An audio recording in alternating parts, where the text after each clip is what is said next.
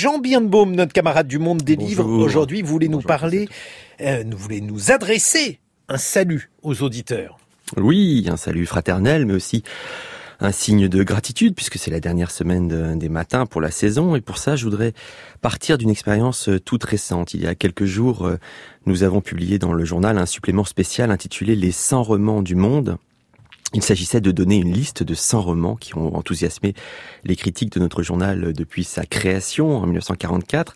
Ce fut l'occasion de plonger dans les archives et l'une des choses qui nous a frappé, c'est la façon dont les plumes du monde n'ont jamais cessé de bâtir avec les lecteurs et les lectrices une véritable communauté sensible d'émotions. Euh, dès les années mille neuf cent quarante, on trouve dans les articles littéraires une forte attention portée au courrier des lecteurs. Et si je prends par exemple un article publié par le premier, le tout premier feuilletoniste du monde, euh, Émile Henriot, académicien en mille neuf cent cinquante-deux, je tombe sur un passage où se trouve évoquée une figure romanesque, la figure d'un prêtre très moderne, doté d'une radicale liberté de ton et d'action. Et Émile Henriot écrit alors « Nous l'avons déjà signalé l'autre jour à propos du livre émouvant de monsieur Gilbert Cesbron, Les saints vont en enfer. Je me suis même à cette occasion fait aimablement demander par un lecteur très orthodoxe pourquoi je m'occupais de ces loufoqueries.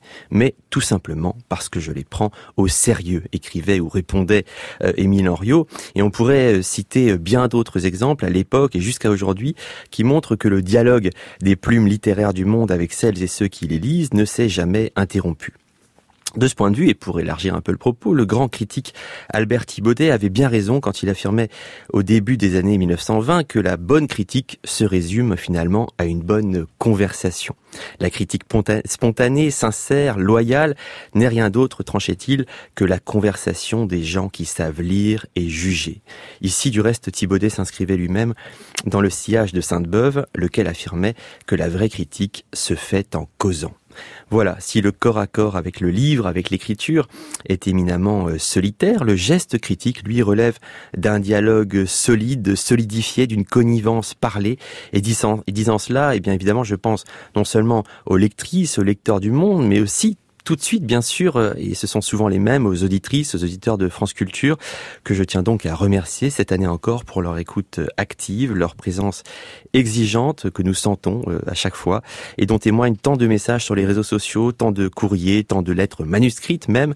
Merci, merci donc à vous toutes et à vous tous. D'ailleurs, la conversation reste ouverte pendant l'été, et dès la semaine prochaine, vous le savez, puisque on se retrouve avec Hervé Gardette chaque soir à partir de lundi pour les rencontres de Pétrarque. Ce sera donc à Montpellier, euh, rendez-vous sur les ondes et dans la belle cour du rectorat où l'immense tilleul, le vénérable tilleul, une fois de plus, veillera sur la bonne tenue des débats, c'est-à-dire, on l'aura compris ce matin, sur la coïncidence, cette fameuse coïncidence entre un certain esprit critique et la joie de la conversation. Le sommaire du Monde des Livres aujourd'hui, Jean. Eh bien, vous verrez notamment une rencontre avec un philosophe exigeant et coriace, même comme il aime le dire, Pascal Engel.